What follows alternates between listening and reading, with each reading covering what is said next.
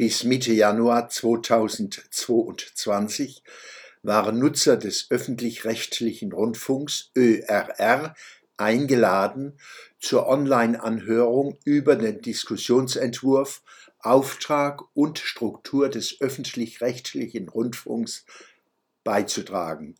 Ich habe mich mit folgendem Text zu Wort gemeldet.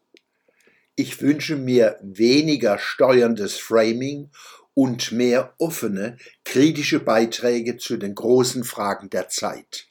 Klima, Völkerwanderung, deutsche Nation, Europa, Welt, Demokratie, Rechtsstaat und Meinungsfreiheit, offene Gesellschaften und ihre Feinde, Europa und Islam, Chancen und Gefahren kultureller Krisen.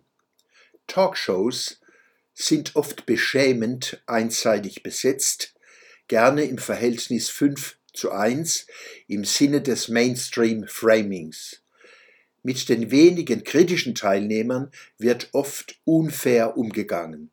Wovor haben die öffentlich-rechtlichen Angst? Es ist eine Schande, dass ein so sachkundiger, engagierter und um die Wahrheit bemühter Film wie Polens deutsche Migrationskrise von Imad Karim nicht zur Primetime auf den öffentlich-rechtlichen zu sehen ist. Wovor haben die öffentlich-rechtlichen Angst? Von meinem Regionalsender SWR erwarte ich mehr Regional- und Lokalkompetenz, nicht zuletzt Beachtung und Pflege der wunderbaren Dialekte und anderen reichen Traditionen im Südwesten. Dialektpflege im SWR beschränkt sich weitgehend auf Klamauk wie Hannes und der Bürgermeister. Der Bayerische Rundfunk BR könnte Vorbild sein. Generell erscheint mir Kompetenz und Vielfalt beim BR am deutlichsten ausgeprägt. Unter unserem Himmel, unser Land, Unkraut, Querbeet und viele andere regelmäßige Beiträge sind gut gemacht. Ebenso diverse Musiksendungen. Die Eberhofer Krimis können süchtig machen. Selbst Wetterbericht und Wettervorhersage für Bayern stehen in ihrer ruhigen Sachlichkeit in wohltuendem Kontrast zum Gequassel auf vielen anderen öffentlich-rechtlichen Sendern. Ich erwarte mehr journalistische Unabhängigkeit von politisch-medialen Machterwartungen. Sie sollten stolz sein auf ihren Beruf als Journalisten. Das können sie nur mit aufrechtem Gang. Mehr Mut. Befreien Sie sich vom Untertanengeist. Sie haben nichts zu verlieren als ihre selbst angelegten Ketten.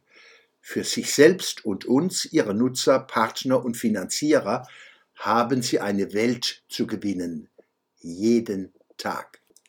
Verschonen Sie uns mit Erziehungsprogrammen, wie dem anti-emanzipatorischen Gendern.